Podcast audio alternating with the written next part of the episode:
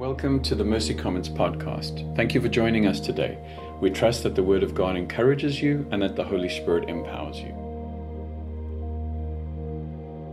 So today's kind of an emotional day for me. I mean, obviously there there was this part of the emotional uh, day, but it's also Father's Day, and I've never preached on Father's Day. And one of the main reasons I've never preached on it is I never feel like I can. I always feel like um, like I'm not actually good enough to be able to preach on Father's Day. And, um, and so I'm, I'm, I'm not at the place now where I do feel good enough, but I am at the place where I'm like, no, that is not fair.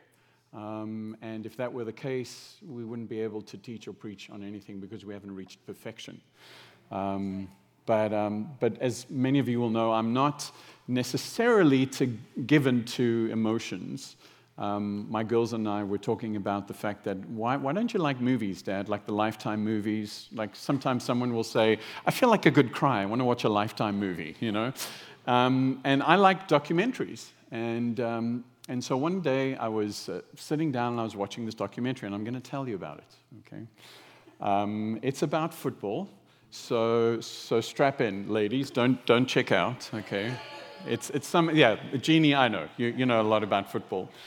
16 year old girl, she falls pregnant, and um, her mother and her aunt take her away.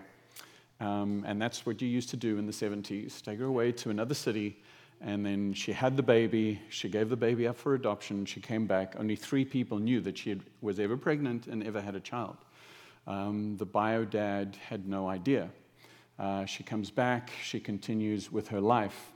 Uh, this little baby is adopted in about uh, two weeks, and he, uh, he moves into a family. They told his mom uh, that a doctor and a lawyer adopted him, but little did she know that a family that lived two miles away uh, from where she lived actually adopted him.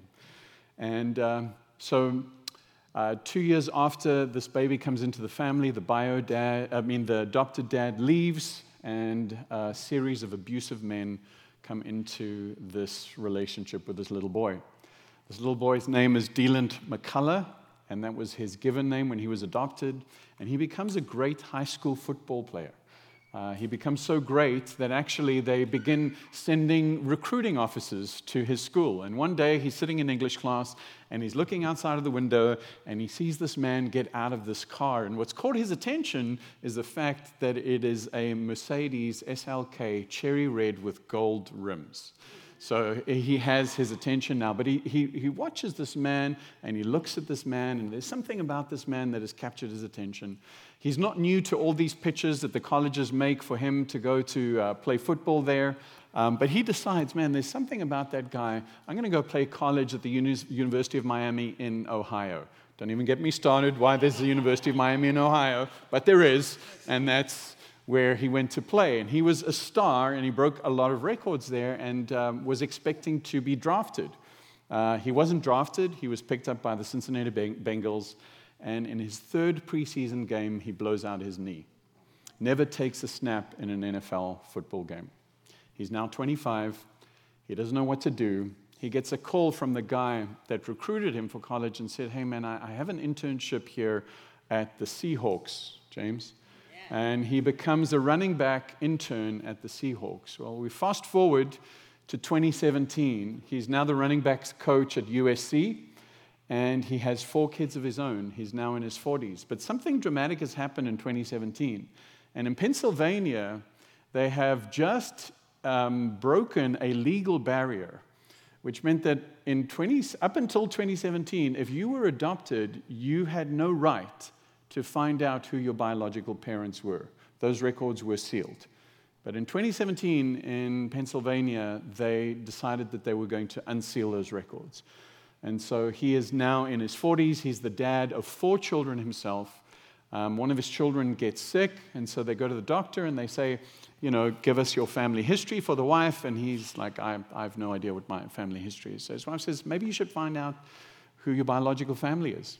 So he gets on Facebook, of course, and, um, and finds his bio mom. And uh, he sends her a little Facebook message and says, Did you have a son? Um, at such and such a time? And uh, she says, Yes, I did. And said, What was his name? His name was John. That was his given name that his mom gave him on the birth certificate. He said, I, I think I'm your son. He goes to visit her, and they have this emotional kind of reconnection, realizes that he lived, like I said, a mile and a half away from them for 10 years of his life. And then he says, Who's my dad? And she says, Well, your dad doesn't even know that you exist. Your biological father doesn't even know that you exist. And he says, Well, who is he? She says, Your dad is Sherman Smith. And he about falls down because he realizes that his dad is the guy that recruited him to go to college and play for him. His dad, he's known his dad for 28 years. His dad has been his advocate, his dad has been his coach. In fact, one of the things that he said to him was that you may not be looking for a father, but I'm going to treat you like my son. And so I know, right? This is worse than a lifetime movie, right? I'm, I'm sitting there and I'm like, I'm like just on the edge, like just, just on the edge. Um, and so, and so he, he's like, well, what am I going to do? So he texts his, what we know now as his dad, but he texts him and says, hi, coach, I have a question for you. Um, can I talk to you? He says, yeah, I'm busy with practice. Call me afterwards. He calls him and he says, you know, did you know a woman called this uh, down in Youngstown, Ohio? He says, man, I haven't heard that I haven't heard that name in 40 years. And he says, Well, you know, I've been looking for my adoptive parents. And he says, Yeah, did you find them? And he says, Yeah, well, I found my mom, and my dad doesn't know that, that I'm around. He says, Man, that's got to be crazy. I wonder what that's like. He's 63 years old. He has his own wife. He has children that are Dylan's age. He has grandchildren. He knows nothing about this. Dylan says to him, You're my dad. Well, he doesn't know what to say. And so he, um, he says to Dylan, This is a lot to take in. Um, so can I call you back? he calls him back and he says, I don't want you to be offended by this, but um, can we take a paternity test? They take a paternity test, and I mean, when you see the photo of these two guys, you'd be like, I don't know why the paternity test was necessary, you know? they take a paternity test. It turns out that, that um, Sherman Smith is, in fact, Dylan's dad. So now, you know, they're in, um, they're in Southern California as USC coach. He's still coaching up in Seattle, and they decide to meet uh, for the first time as father son. Of course, you know, he's known him all his life. And so he parks his car outside the house, and Sherman Smith is looking outside and can see him sitting in the car. It's like, why is he not coming? What is happening? And he's sitting in the car thinking, I wonder how I'm going to be received. Like, this is so weird this, that this is happening. He finally gets out of the car and he walks up the, he walks up the, uh, the sidewalk, the path to the house. And Sherman opens the door and he looks at him and he says, My son. And that was it, guys. that was it. In that moment, I just lost it. I didn't start crying like this nice, gentle stream of tears. I was a blubbering mess. My wife comes in knowing that I'm watching an ESPN documentary, thinking, I think you might be taking this too seriously. You know what I mean? It is sport after all. But what got me about that, guys, was, was as, I mean, as emotionally stirring as that story is, what got me was the good news of Jesus Christ. Because I suddenly realized that God was not clueless about me. He knew I was his son. God didn't wait for me to find him. He came in the person of Jesus and he sought me out. God didn't um, have this legal barrier just somehow disappear. He knew there was a legal barrier that needed to be dealt with, which was my sin and my separation from Him. And He dealt with that barrier. And unlike Sherman, who had no cost um, to, to bear in terms of that legal barrier coming down, Jesus paid a cost with His blood. The fact that I'm sought after, the fact that I am known, and the fact that He took care of that legal requirement. And the fact is, when I walk towards His door, I know the door is going to open and He's going to say, My son. That's why I was a blubbering mess. And that's why um, preaching on Father's Day is always such a weird and complicated thing. Uh, because we've all had difficult experiences. Some of us have had amazing dads. Some of us have had abusive fathers. Some of us have had dads that are distant. Some of us have had dads that are imperfect. And for a lot of us, we compare our earthly fathers with our heavenly father, or vice versa. We compare our heavenly father with our earthly father. We also have the problem of good dads that as we get older realize they weren't actually good enough because none of us can be perfect. I've been um, having conversations with people that are in their 30s and 40s, realizing, man, as, as much as they did to the best of their ability, there are some things that dads were just simply unable to do completely. Now, my struggle is not with my past as a son. When I talk about the, uh, the, the kind of emotional response that I have to Father's Day, it isn't about the fact that I was badly fathered. It isn't, it isn't about that. It's about my current failures that scream at me. And those of you that are dads maybe can understand a little what I'm, what I'm talking about. Because I know that my dad didn't necessarily know any better, but I know that I know better. And yet there are mistakes that I make that scream at me. And so that's why Father's Day is quite a complicated day. It's never too late, though. It's never too late to ask the perfect Father to give you the security of a deeply loved child. It's also never too late to ask the perfect Father to help you to be a better Father. Saxon this morning was talking about, as he led pre service prayer, he was talking about the fact that he, he did not have father figures in his life. And yet, what he did was he postured himself as a son uh, with many men within the context of a church community and there is very little lack in his ability to father now. I was talking to Steph and I said, Saxon is a good dad when I think of where he came from in terms of his own fatherhood. And so there isn't this sense of fatalism in terms of our history where regardless, because of, we, because of the fact that we grew up in a certain way, because of the fact that things happened to us or did not happen to us, that will consistently lead to a life of disconnection or emotional distance. That is not true. That's not true of Saxon. That's not true of many of you in this room that have been fathered by different people throughout your lives. Many of you have even played the role of fathering, and it's such a gift. And before I get into scripture, I want to say a couple things about the father and son image. It's a gender neutral image. Scripture talks about father and son. Now, father itself is not gender neutral, but when it talks about sons, it means from the loins of. It means birthed from the father. And so when you hear sons as I'm, as I'm preaching the scripture, hear child of God. Let's look at scripture, Ephesians 1, verse 3 to 7. And I want you to prick your ears up to hear how often the term in Christ or through Christ is mentioned here. Bless the God and Father of our Lord Jesus Christ. He has blessed us in Christ with every spiritual blessing that comes from heaven.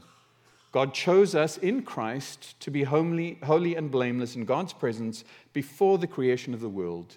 God destined us to be his adopted children through Jesus Christ because of his love. This was according to his good will and plan and to honor his glorious grace that he has given to us freely through the Son whom he loves. We have been ransomed through his Son's blood, and we have forgiveness for our failures based on his overflowing grace. So by introduction, and you guys are like, oh, shoot, by introduction. But by introduction, what I want to say is this it is the Son that sanctifies, it is the Father that adopts, and it is the Spirit that seals our adoption in terms of our Heavenly Father. Galatians 4, verse 4 to 7 says, But when the fullness of time had come, God sent forth his Son, born of a woman, born under the law, to redeem or to justify or to absolve those who are under the law. Why? This is critical. This so that is critical. So that we might receive adoption as sons or children. And because you are sons, God has sent the Spirit of His Son into our hearts, crying out, Abba, Father. So you are no longer a slave, but a son. And if a son, then an heir through God. What I want to talk a little bit about is the idea of redemption and justification and absolution being these kind of legal terms that we talk about. And it's the idea of the fact that I have been absolved of my sin. The phenomenal gift that I received when I placed myself in, uh, in Jesus Christ, in Christ, as Paul mentioned, that I don't deserve. The fact that the penalty of my sin has been paid for, and that path to the house of God has been opened through Jesus Christ. Now, the joy and necessity of justification is such an amazing gift. And it, it, it, should not be minimized and it should not be put up against the whole idea of adoption. Because I think for some of us, and particularly those of us that have been in the church for a while, there is this sense of seeing God as judge and seeing God as father, and we're more comfortable with one than the other. But let me say this the reason that God's justification is necessary is so that we could become children of God. Adoption is not an, just an ingredient of justification, as many theologians will tell you, but it is the reason for justification itself. What we desire more than anything, and what God desires, is a return to the garden where we walked with God in the cool of the day and He had relationship with us. God did not send Jesus Christ just to deal with that legal barrier. God sent Jesus Christ to die so that he could pay the penalty of our sin so that we could be brought into a love relationship with him. Now, you might be saying, Nick, move on. We know this. We've been in church many years and I'm starting to fall asleep. This is critical for us to understand. Because if we think about the idea of salvation as merely a legal kind of um, uh, transaction that has taken place, what we miss out is the appropriation of adoption as a child of God. And there's certain things that we miss out. And part of that missing out is this emotional, tangible connection that we can have to God the Father. Everything we do in the context of this community is to create a context for you to encounter Jesus. And that's what we're doing. And so that's what justification does. It breaks that barrier, just like the legal barrier was broken in 2017. He can now find out who his dad is, but he doesn't even know whether he's going to have a relationship with his dad. The barrier is broken for us because that temple veil was torn, and Jesus comes rushing out to us and says, You are my sons and daughters. I have come for you. Sometimes we think of our sin being pardoned, and I'm sure you've seen these movies where, where someone is released from prison and they, they're, the gate closes behind them and they're sitting there. There's no one to collect them. They don't know what to do. They've got 20 bucks in their hand and they're going to make their, their way. That's not what salvation is. Salvation is not you are pardoned and now, you know, go and live this life that has incredibly high standards to be able to bring glory to God or all on your own and in your own strength. That is not what happens. What happens is that we are pardoned. We're not found innocent. We are pardoned of our sin. And then we are invited into God's house to be part of the family of God. And I think for a lot of us, we are super grateful that we're out of that prison, and we should be. But we haven't really understood what it's like to be adopted into God's family. Why should I view God as a father? Why is the idea of adoption so important? Well, it's important because God defines himself as father. Jesus used that model when he spoke to God and about God. You are our Father. It infuriated the religious leaders that Jesus would talk about Yahweh this way. It was blasphemy. And in fact, even to use the term Abba, which is a term of intimacy, was way too familiar and disrespectful. But Jesus modeled that when he walked on this earth. My name is Nicholas. I go by Nick. Do not call me Nicky right? Now, some people have tried that, right, Neil? With, with what? Really bad results, right? I mean, the way I deal with someone calling me Nikki, I don't respond at all. You call me Nikki, I'll just walk away from you. It's, uh, it's too familiar, it's not something that I like. Um, and there's a man called Tom Tapping who consistently calls me Nikki, and I just ignore him. And my wife is like, But Nick, he, it's just like a term of endearment. It's like a term of intimacy. He just, he, he likes you and he, he's trying to connect with you. And I'm like, I know. I know all of that. I just don't like being called Nikki, you know? And I know for Tom, it's this, it's this desire to be kind of more connected. The fact that, that I care about you, I love you, it's, it's that kind of sense.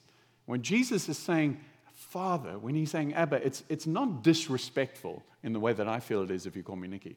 It's, it's not disrespectful. It's actually saying that there is a shift in this relationship of the God whose name you were not allowed to say to now being able to say, Dad, I, I want to come and be in your presence because I am your child. What a shift. No wonder they were so angry. No wonder this message is so powerful to us. We have the same privileges and rights that Jesus does. Does this blow your mind? The same privileges and rights. Now, Augustine says to us that even though we have the same privileges and rights, we are different. Right. Well, I guess we know that, some of us that have been around. We are not like Jesus. St. Augustine says that the reason why Scripture uses adoption is this Scripture uses adoption so that we may clearly understand that the Son of God is unique. For we are the sons of God through his generosity and the condescension of his mercy, whereas he, Jesus, is the Son of God by nature, sharing the same divinity with the Father. Man, the more you elevate Jesus and make much of him, it doesn't actually push me down. It actually raises me up. Because why? I am united with Jesus. I have the same privileges and rights that Jesus does. And so instead of trying to bring Jesus down to our own level, let's rejoice that he is there, in a sense, completely different from me because he is the divine nature of God but I have the same rights and privileges as the Son of God does. What a mind blow. This has to change the way in which we operate. And it changes the way in which we think because it gives us deep confidence. And that is the first real kind of solid idea of appropriating adoption. It gives us deep confidence. In Roman times, when Paul talks about adoption, you handpicked the person that you wanted adopted in your family because they were going to uh, give your family a better name. They were going to be useful. You picked someone that was handsome. You picked those kinds of people. You know what uh, Deland McCullough said when he found out that Sherman was his dad? He said, If you had told me to pick who my father was, there's no way I would have picked him because I didn't think I was worthy for him to be my father. God comes to us and says, You are my child. We don't have to beg him. We, we don't have to say, Look what I can do. Can I come into your home? He's like, I know what you do. I'm serious, guys. He says, I know what you do, and I want you to come to my home. You know the little dog kind of the dog pound analogy? where you go in and you see the dog that's like 20 years old and he's about to die and he's got no teeth and, and, and he never gets picked, right? And, and the reality is, every single one of us, because it does not depend on us, every single one of us has been chosen by God because of Jesus to be adopted into his family. And because I could never do anything to be worthy of that choice, I can never do anything to be sent back. Never do anything to be sent back. Dylan McCullough was cut by the Bengals when he screwed up his knee. That's it. Discarded. He was no longer useful to us. He spent years trying to prove his value and worth to other people because he was no longer useful to that team you will never be in that place in God's family. You may feel useless. You may feel like your knees torn up. You may feel like, what do I have to offer? But you will never be discarded. Why? Because you were never chosen on the basis of anything you could do in the first place. So, because you couldn't do anything to attain it, there's nothing you can do to sustain your position in God. What I love is that performance anxiety ceases. When God says, This is my beloved Son in whom I'm well pleased, what we need to understand is that this is what he spoke over Jesus. But because we have the same rights and privileges, and because we are co heirs with Christ, it is as if those words are being spoken to us. This is my beloved child in whom I'm well pleased. When that is the overarching, overriding sense that you wake up with in the morning, that it doesn't matter what I do, and it doesn't matter how I respond or don't respond, that ultimately I am God's child and He is pleased with me, it changes the way that you behave. But, Nick, are you telling us to just go out and sin and it doesn't matter? No, I'm telling you that if you understand that you are God's child and He is well pleased in you, if you understand that in Christ your life is hidden with Him and the Spirit of God resides in you, you have the power to be able to resist the sin that comes for you. Because Titus tells us the grace of God has appeared to all men, teaching us to say no to ungodliness. Sanctification is not a prerequisite for adoption. Sanctification is living a life that is in line with the practices and teachings of Jesus. It means that the things that Jesus taught us to, the way in which Jesus taught us to behave on the Sermon on the Mount, the things that he did, are things that he wants his brothers and sisters to do. Now, the, the, the way we operate in that, our sanctification, does not mean that if we do those things, we are then accepted. Our sanctification works in the opposite. Because we are accepted, we get to behave in the way in which Jesus behaves. Because we are accepted, the Spirit of God fills us with an ability to do those things and fills us with a sense of, I don't want to do those things. The grace of God teaches me to say no to ungodliness. We should never forget that the reason that we are fully and completely accepted as sons and daughters of the living God was because on that cross, the Son of God was forsaken. My God, my God, why have you forsaken me? Because all of our sin and all of our shame and all of our fear and all of our disadvantages and everything that we experience was placed on the Son, paid for by His blood, and now redeemed through the resurrection. That should give us a deep sense of confidence. That should enable us to reject performance anxiety. That should enable us to welcome discipline of the Father. God is your Father, not your grandfather. What does that mean? That God will discipline you. Why? For your own good. We left Kiona with Jim and Maggie when she was young, and we had a whole list of things as good parents no sugar, no this. She's got to be put down for this nap. She's going to be doing the other thing. And then, you know, if she misbehaves, then you need to discipline her. And Jim looked at me and he said, I'm not going to do that. and I said, What? He said, I'm a grandfather, not a father. I did that stuff. It's my turn now to say yes instead of no.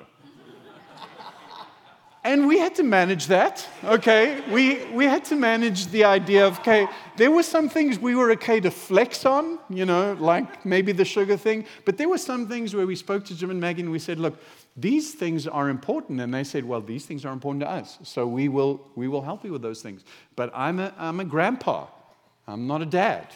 I went through that stuff. Now it's my time to enjoy my grandchild. What I want to say is that God is not your grandfather, He's your father.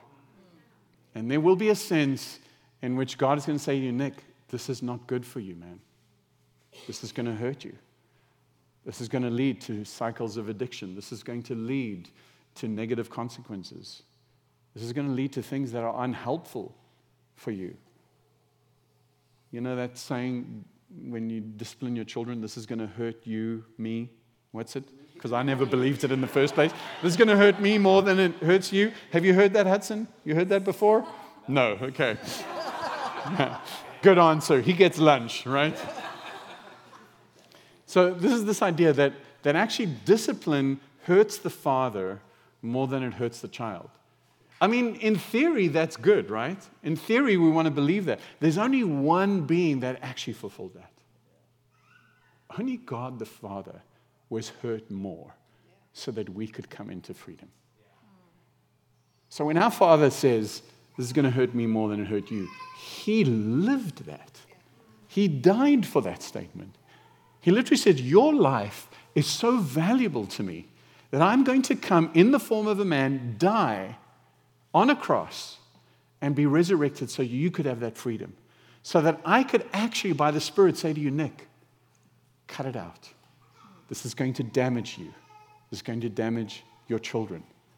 Don't walk in those ways. Because Hebrews tell, tells us that a father disciplines a son that he loves.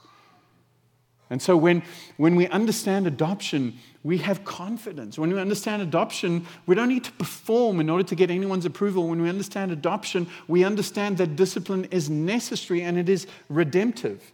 When we understand adoption, we also begin to understand family. Because we aren't just adopted, just dad and me. We are adopted into a family. We now have brothers and sisters that we didn't choose.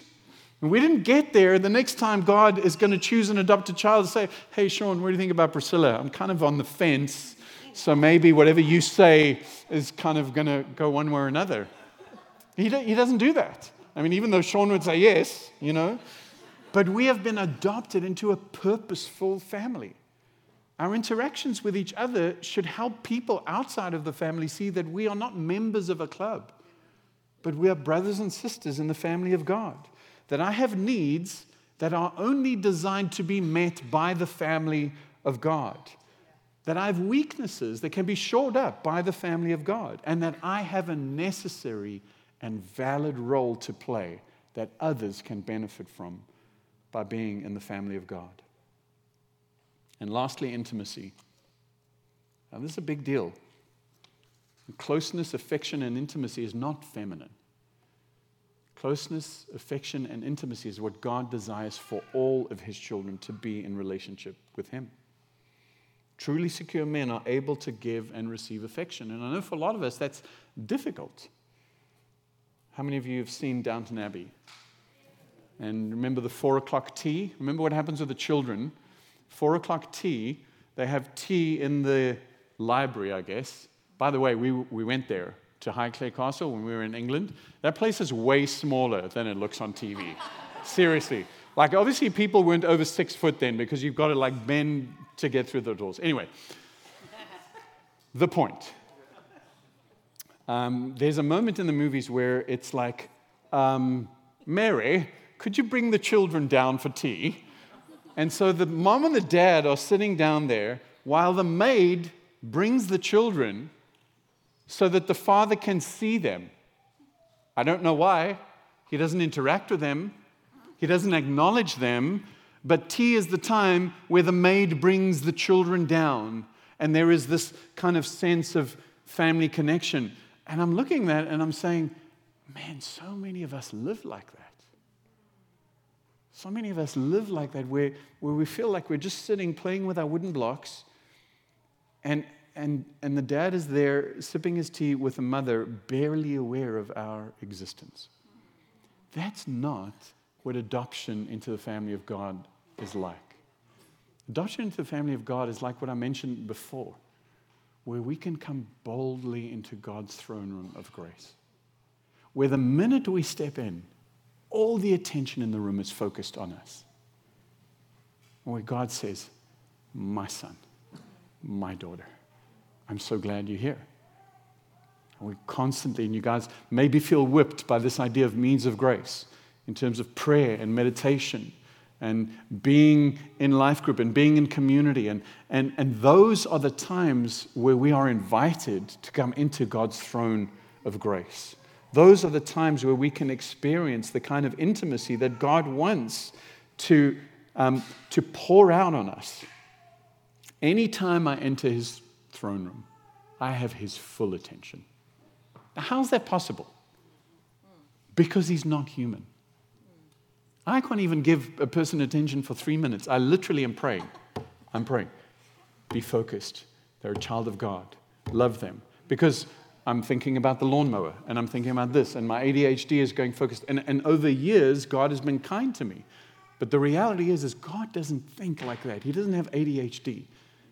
There's the sense in which he, Sean has God's total and complete focus. Val has God's total and complete focus. Why? Because he's not a man, because he can do that. And every person sitting in this room, believe it or not, has God's full attention and focus because he's not a man. We experience the Father's love through the Holy Spirit. Our experience of adoption is a result of the initiative and action of the Father, accomplished by the Son, sealed by the indwelling Spirit of God. God's specific, passionate, extravagant love for you is not this general intellectual understanding. And trust me when I tell you, that's where I live. And most of my life, I've tried to take that down from here to here. And both as a man and as someone that is more stoic, it takes practice to do that. But hopefully, there's a sense in which just, just this message has stirred something in you to actually be able to say, Oh, I've got to try harder. Wrong response. The only thing you've got to do is start walking up that road. That, there is a response, guys, there is. But it's not like you have to fix everything. It's not like you just have to start walking towards the throne of grace. Because that door will open and he'll say, My son, my daughter. And he's not going to say it out of surprise or shock. He's not going to say it because somehow you figured out through Facebook. He's going to say it because he has been pursuing you. And that's what he wants. Packer says this the healthy Christian is not necessarily the extrovert, the ebullient, which means exuberant. He could have just used that, I guess. but the Christian who has a sense of God's presence stamped deep on his soul, who trembles at God's word, who lets it dwell in him richly by constant meditation upon it, and who tests and reforms his life's daily response to it. human beings may have the desire to love you. Just because they say they do doesn't mean that they do. But let's say human beings have the desire to love you. What I can tell you is that they do not have the ability and they do not have the capacity to love you the way that God is able to and desires to. I, you may have been deeply loved by your dad. You may be sitting here thinking, wow, I, I really had a, a good experience. That is amazing, but not as amazing as what you can experience from your eternal Father. Band, you can come up. Part of the challenge is how, how do we respond to this? Because all of this requires the Spirit help, the Spirit's help. Remember, we are adopted by the Father because of what the Son's done and it is the Spirit inside us that enables to cry out, Abba Father. None of this we can do on our own. But there are some things that we can do that will kind of activate that deposit. I think one of the first things that we can do, and one of the ways that we can respond this morning, is to forgive. Maybe we need to forgive our earthly fathers. Maybe we need to forgive our fathers that hurt or ignored us actively or passively. And when I say that, guys, I'm not talking about saying that what happened didn't hurt, or it wasn't bad, or it's not a big deal. It can be all of those things. But one of the gifts that God has given you as someone that is walking with Jesus is the ability to offer forgiveness to someone else that you cannot do alone. That the Father is enabling you to do through the Spirit because of the sacrifice of the Son. Maybe we need to ask our Heavenly Father for help to forgive our earthly Father. Maybe we even feel let down by our Heavenly Father. Maybe we feel let down and rejected. And that makes us become slaves or survivors. And a slave will just look for someone else to attach to. It doesn't matter how negative that relationship is, as long as I'm attached to that person, bonded, enslaved to that relationship, because I want to feel some sense of connection. That's how we can respond as slaves, or we can respond as survivors. I don't need you. I don't need anything. I've got this. That's not how a son or a daughter responds to God. Maybe on the surface we feel fine, but deep down we feel abandoned or resentful, like we have to take care of ourselves. God can come and heal that. Maybe we need to repent. Maybe we need to repent of seeing God as someone that's not fair and someone that's not fun, maybe in the way in which God has tried to bring the boundaries for our own flourishing, just like Adam and Eve. We're saying, God, you, you are just capricious. You don't know what you're doing. You just, you don't know what I need to flourish. And God the Father says, I know what you need to flourish, and it's not this. And we look at the boundaries that God has set. And maybe this morning we just, when you repent, and we say, God, I, I want to I wanna stay in those boundaries because my boundary lines have fallen in pleasant places. Because you are my God, you are my Father. So I just want us to ask. The band's going to play a song. And I want us to ask, not for an intellectual understanding, not, not for a sense in which, okay, this makes perfect sense to me. I want to ask the Spirit of God to give you a sense of the Spirit dwelling in you crying out, Abba, Father. Jesus says, What father among you, if a son asks for a fish, will give him a snake instead of a fish? Or if he asks for an egg, will give him a scorpion? If you then, who are evil, know how to give good gifts to your sons, how much more will the Heavenly Father give the Holy Spirit to you who ask him? Jesus, I want to thank you that we are united with Christ. We are hidden in Christ. I want to thank you that that does not mean that that our unique nature and character is something you don't see. It doesn't mean that our uniqueness is lost. When, when we say that you look at us through Jesus, you look at us with affection and with joy, not interpersonally, not, not, not, not impersonally, not as a shameful thing. But I want to thank you that we are united with Christ. We are hidden with Christ. I want to pray, my God, right now, that we would sense the Father that sees us as who we uniquely are, rejoices in us because of what this Son has done and because of what the Spirit is shaping in us. Minister to us now, God, I pray in Jesus' name. Thanks. I'm, I'm Ryan. I'm a member here. Uh, past few years, I've had the privilege of uh, being in foster care and fostering children. And um, so I, we recently adopted my son. And uh, from the moment he was placed in our family, uh, I fostered him as my son. And I felt like that was so impactful because uh, even if you haven't accepted uh, Jesus, even if you haven't been adopted into his family, he's fostering you. And that he loves you and he's treating you as a son. And while he was in foster care still, um, there was always that tension that something might happen where I would lose him. And then when finally he was adopted, you know, that tension was gone. And we just have that security of him being ours no matter what. And furthermore, um, you know, I don't, I don't call him my adopted son. I just call him my son. Uh, won't you stand with me?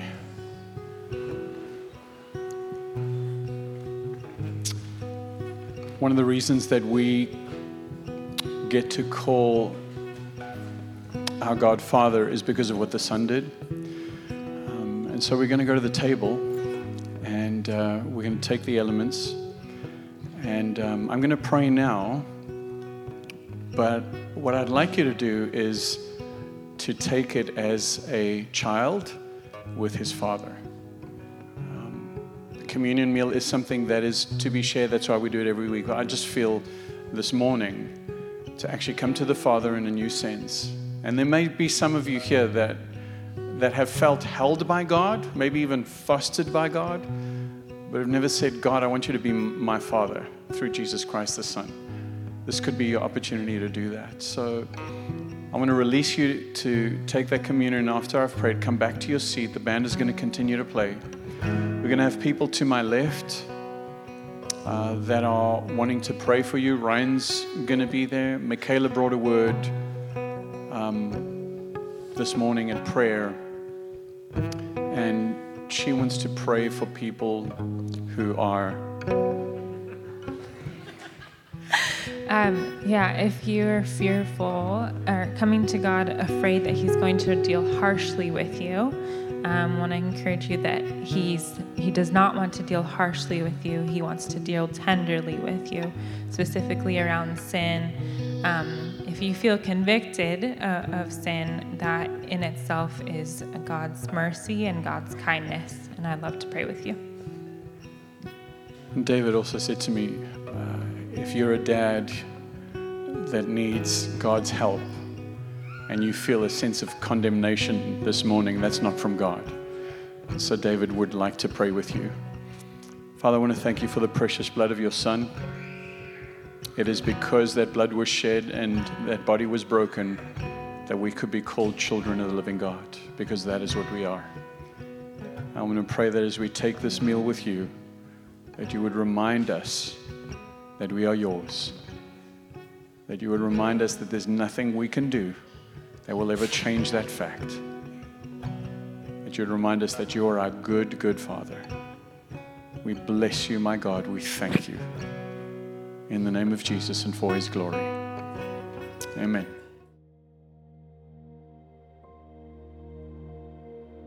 Thank you for listening to the Mercy Commons podcast. If you enjoyed today's content, please rate us and hit subscribe. And if you'd like to learn more about us, visit our website at mercycommons.church.